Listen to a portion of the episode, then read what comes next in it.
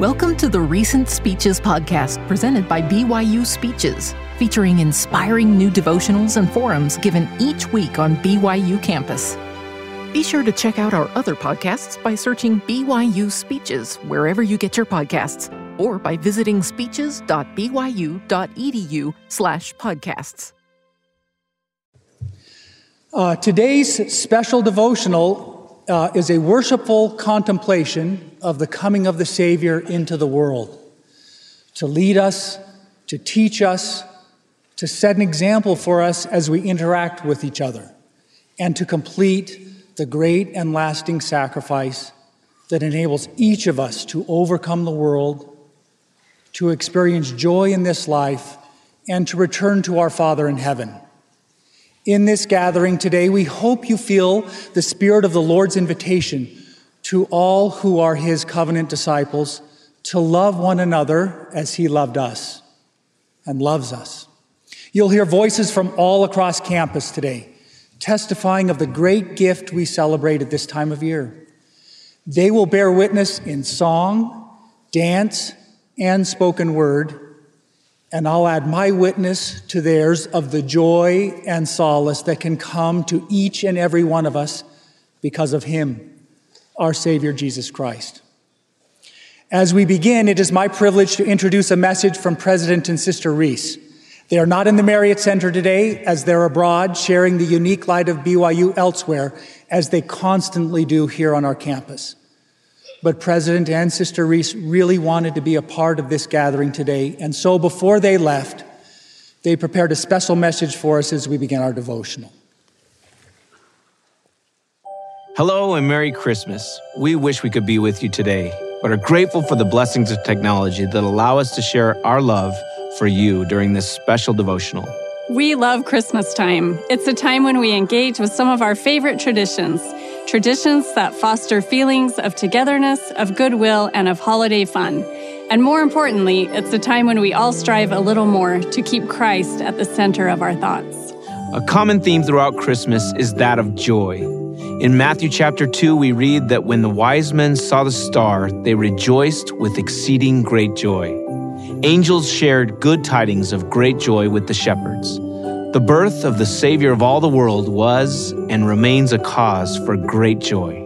President Russell M. Nelson reminds us that, quote, when the focus of our lives is on God's plan of salvation and Jesus Christ and his gospel, we can feel joy regardless of what is happening or not happening in our lives. Joy comes from and because of Him.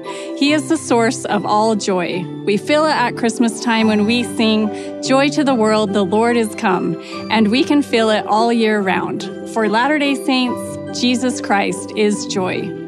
Part of becoming the BYU of prophecy is embracing our role as disciples of Jesus Christ and sharing his light with all the world.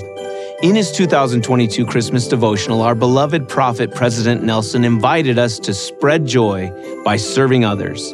He said, quote, There is no better way to celebrate the birth of Jesus Christ than by lifting, loving, and serving others.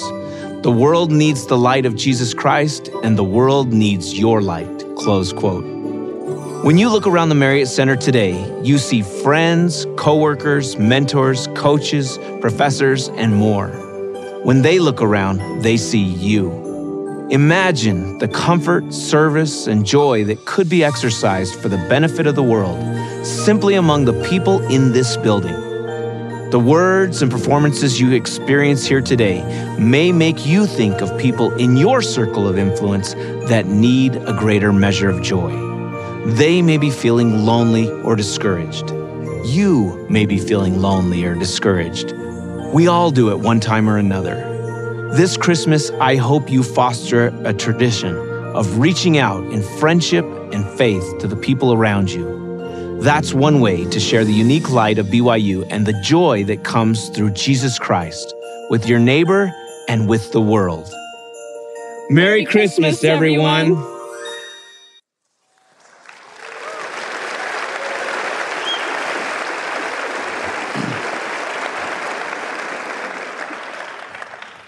We love President Sister Reese and are so grateful for them.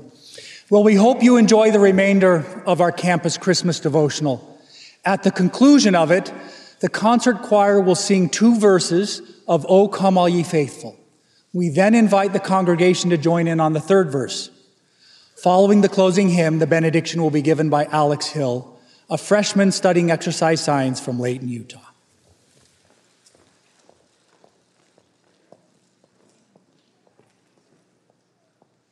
This is a story of college friends, Alfred and Arthur. They went to Cambridge together in the 1820s, a couple of poets who joined a group called the Cambridge Apostles, a group that got together every Saturday to talk about art and religion and politics. Alfred and Arthur wrote poems together and planned to publish a book of poetry in both of their names. Arthur even fell in love with Alfred's kid sister, Amelia, and she with him. It was one of those rare friendships that come along only a few times in a person's life and it was all too brief. On a trip to Vienna, resting on a couch after an evening walk with his father, Arthur had a stroke and breathed his last. He was 33 years old. His body was sealed up in a coffin and taken by sea back to England to meet his grieving family and his college friend, Alfred. Alfred got the news of Arthur's passing in a letter from Arthur's father, and that letter read in part May that being in whose hands are all the destinies of man and who has promised to comfort all who mourn, pour the balm of consolation on all the families who are bowed down by this unexpected dispensation. Alfred read the letter to his sister Amelia and caught her as she fainted away. In the time that followed, Alfred looked for the promised comfort. He really did. He longed for it. But it was a long time in coming. Because Alfred was a poet, he began to write a poem to work out his feelings for the loss of his friend. It was a poem that would take him 17 years to write. The poem is 2,916 lines long. Have you ever heard nature described as red in tooth and claw? That comes from this poem. Have you ever had anyone tell you that it's better to have loved and lost than never to have loved before? That's also from this poem. The poet Alfred, you may know as Alfred Lord Tennyson, poet laureate of England for much of the reign of Queen Victoria. And of course, he wrote a lot of poems, but this poem for his friend Arthur Hallam is among his most famous. In Memoriam, it's called. And as the poem fell stanza after stanza from Tennyson's pen over years and years, you can almost feel the grief and sorrow through which the poet fights for comfort. He writes, I stretch lame hands of faith and grope and gather dust and chaff and call to what I feel is Lord of all and faintly trust the larger hope. Ever faint is the hope of which Tennyson writes in his poem. But then Christmas. Over 17 years and 2,916 lines, you have got to believe that at least some little part of the poem will be about Christmas, and it will. But even the Christmas parts of the poem begin bleakly, like this. With trembling fingers did we weave the holly round the Christmas hearth. A rainy cloud possessed the earth, and sadly fell on Christmas Eve. Maybe you have felt like Tennyson did. And maybe you've been surprised once or twice, especially if you're feeling down, by the good cheer of Christmas time. Alfred was. After the stanza about weaving the holly round the Christmas hearth with trembling fingers comes another part about singing Christmas songs. It goes like this. Then, echo like, our voices rang. We sung, though every eye was dim. A merry song we sang with him. Last year, impetuously we sang. The poem goes on, and they who mourn the passing of their dear friend sing and sing, as Tennyson writes. Our voices took a higher range. Once more we sang. They do not die, nor lose their mortal sympathy, nor change to us, although they change. And finally, as if in a crescendo, Rise, happy morn, rise, holy morn, draw forth the cheerful day from night. O Father, touch the east and light the light that shone when hope was born. So goes Tennyson's poem, the poet rising up with hope and resolve in songs sung together in celebration of the coming of the Savior. It is no mistake that Christians in our part of the world choose to celebrate the birth of the Christ child, not so much in proximity to the time he was actually born, but just a few days after the year's longest night, just as the face of the world begins to turn back from what seems an incontrovertible winter, the world itself, like us, yearns for the light. And at this time of year, as if it were a symbol for the bright and hopeful promise of rescue born at Bethlehem, the earth itself begins to turn toward the light once more.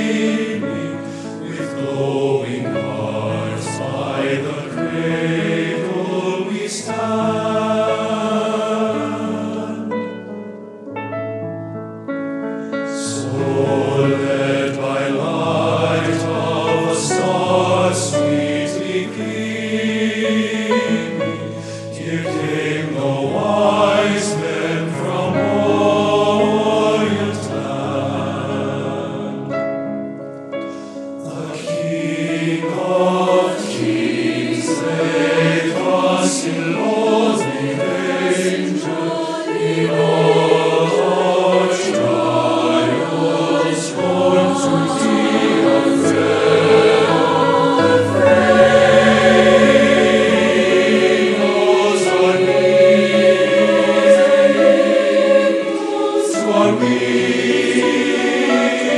This is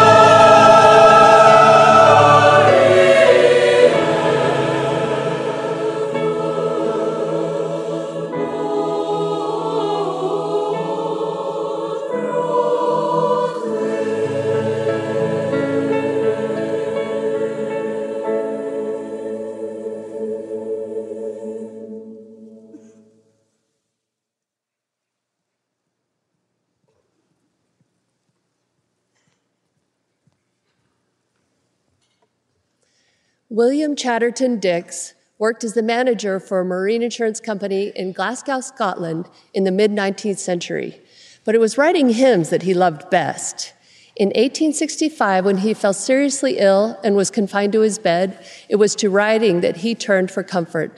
In the face of what would be near fatal sickness, William wrote hymns enough to fill a book, inspired by the stories of Jesus in the Bible. It was the story of the coming of the wise men, kings seeking to worship the one they knew would light the world, that left William Chatterton Dix in a hush, writing with reverence the hymn of his that we know best. What child is this who, laid to rest on Mary's lap, is sleeping, whom angels greet with anthems sweet? while shepherds watch are keeping. So bring him incense, gold, and myrrh. Come, peasant, king, to own him. The King of kings salvation brings. Let loving hearts enthrone him. This, this is Christ the King, whom shepherds guard and angels sing. Haste, haste to bring him laud, the babe, the Son of Mary.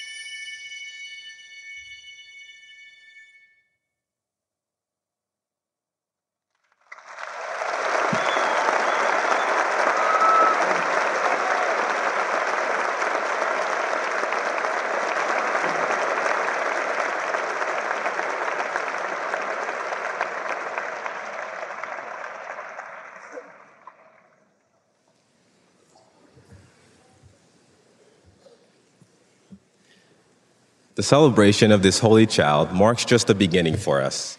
From his birth to the example of his life and to the bright hope of Easter story, the Prince of Peace has the power to turn the hearts of people, beset by the difficulties and griefs of this world, once again to the light. In August of 2006, Eliza Wirthlin, wife of Apostle Joseph B. Wirthlin, passed away. Of his dear Eliza, Elder Wirthlin said, quote, She was my strength and my joy. Because of her, I am a better man, husband, and father. I owe more to my wife than I can possibly express. I don't know if there ever was a perfect marriage, but from my perspective, I think ours was. As Eliza was my greatest joy, now her passing is my greatest sorrow.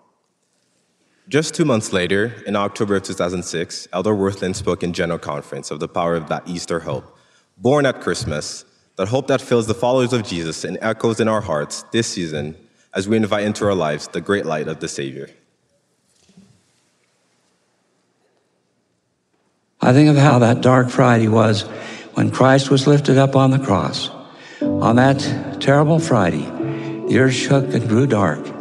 Frightful storms lashed at the earth. Those evil men who sought his life rejoiced. Now that Jesus was no more, surely those who followed him would disperse. On that day, those men stood triumphant. On that day, the veil of the temple was rent in twain. Mary Magdalene and Mary, the mother of Jesus, were both overcome with grief and despair. On that Friday, the apostles were devastated. Jesus, their Savior, the man who had walked on water and raised the dead, was himself at the mercy of wicked men. It was a Friday filled with devastating, consuming sorrow that gnawed at the souls of those who loved and honored the Son of God. I think that of all the days since the beginning of this world's history, that Friday was the darkest. But the doom of that day did not endure. Did not endure. Did not endure. The despair did not linger because on Sunday, the resurrected Lord burst the bonds of death. He ascended from the grave and appeared gloriously triumphant as the Savior of all mankind. And in an instant, the eyes that had been filled with ever flowing tears dried. The lips that had whispered prayers of distress and grief now filled the air with wondrous praise. With wondrous praise. With wondrous praise. For Jesus the Christ, the Son of the living God, stood before them as the first fruits of the resurrection. The proof that death is merely the beginning of a new and wondrous existence. Each of us will have our own Fridays. Those days when the universe itself seems shattered and the shards of our world lie littered about us in pieces. We all will experience those broken times when it seems we can never be put together again. We will all have our Fridays. But I testify to you. I testify to you. I testify to you. I testify to you. In the name of the one who conquered death, Sunday will come.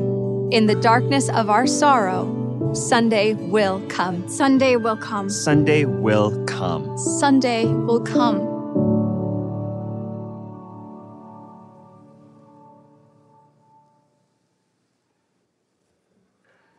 I am the light of the world. He that followeth me shall not walk in darkness, but shall have the light of life. So are recorded the words of the Savior in the Gospel of John. And we all look for the light, look for the bright Sunday to dispel the difficulties of the bleakest Fridays. How does this light come? The light of the Lord we celebrate this season enters our lives when we know who He is and we try to do as He did. You may remember a person who, like Jesus did, reached out to you when you needed to feel the love of the Lord. You may remember a time when, following the Lord's example, you reached out to another in need, and the Lord filled you with the light of comfort, strength, and purpose. We all have such precious experiences we carry close to our hearts. Some of those experiences are like earthquakes, but most are like whispers. Here is just one shared with us by a former BYU student. For Suzanne, going to college was her first time away from home. And as winter came on, distant from loved ones as she was, it was easy for her to feel alone. One day, feeling low, she went on a walk by herself. As she walked, she passed a yard in which a woman was raking leaves. Suzanne felt to stop. Can I help you rake leaves? she asked. Uh, no, thank you. I don't need the help, said the woman. Suzanne kept walking. After all, she was melancholy, and she'd already responded to the prompting she had felt to ask the woman if she needed help. But something stopped Suzanne. She turned again reluctantly to the woman. I think I'm supposed to help you rake leaves, she said. The woman, who had at first neither needed the help nor wanted it, must have felt something too. She invited Suzanne into her yard, and together they raked leaves. After a while, the woman made hot chocolate for them both. As they sat to drink it, she looked at Suzanne and said, All right, what's the matter with you? A conversation then unfolded in which the woman, having lived alone for years, gave advice, tender advice, to Suzanne about how to live happily in her first year of college. Suzanne, now decades older, remembers how the Lord had seen her sorrow and her fear, and He had helped her reach out to another person in kind service. In that kind service, Suzanne found the balm she needed. Suzanne learned that her Heavenly Father knew her as she was, just as He knows you and me and every person. With the gift of His Son that we celebrate at Christmas time, we are reminded that each of us is made in His image. And just as we reflect His image, we can reflect the way in which He loves us as we reach out to one another like Jesus did in this season or in any season, the light finds us and fills us.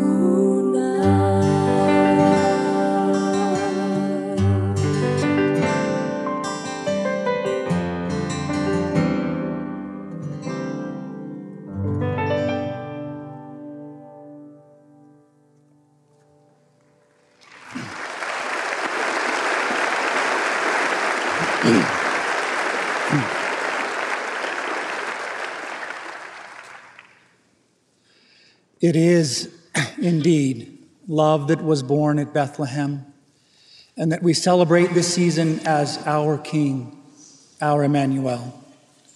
And as President Nelson so beautifully stated at last Sunday's First Presidency Christmas devotional, quote, we revere the babe of Bethlehem precisely because he later offered the incomprehensible, infinite sacrifice in the Garden of Gethsemane and the cross of Calvary, unquote. We, we think of the baby lying not in a bed, but in a feed trough, which reminds us that the Savior understands the things we experience because, as part of the plan of happiness, he came to live in the world as we do. Because of this, he can succor us in all the difficulties of mortality and bring joy into our lives regardless of our circumstances. Students, faculty, and staff, we love you and we wish you a Merry Christmas. May this holiday season be that holiday season where our whole campus community, in His name, and for his sake reaches out to all those around us who may need our help. When goodwill towards men is central to our thoughts. In that way, we may come in faith to adore him, and we are filled with joy that was born this happy morning. God be thanked for the matchless gift of his divine Son. In the name of Jesus Christ, amen.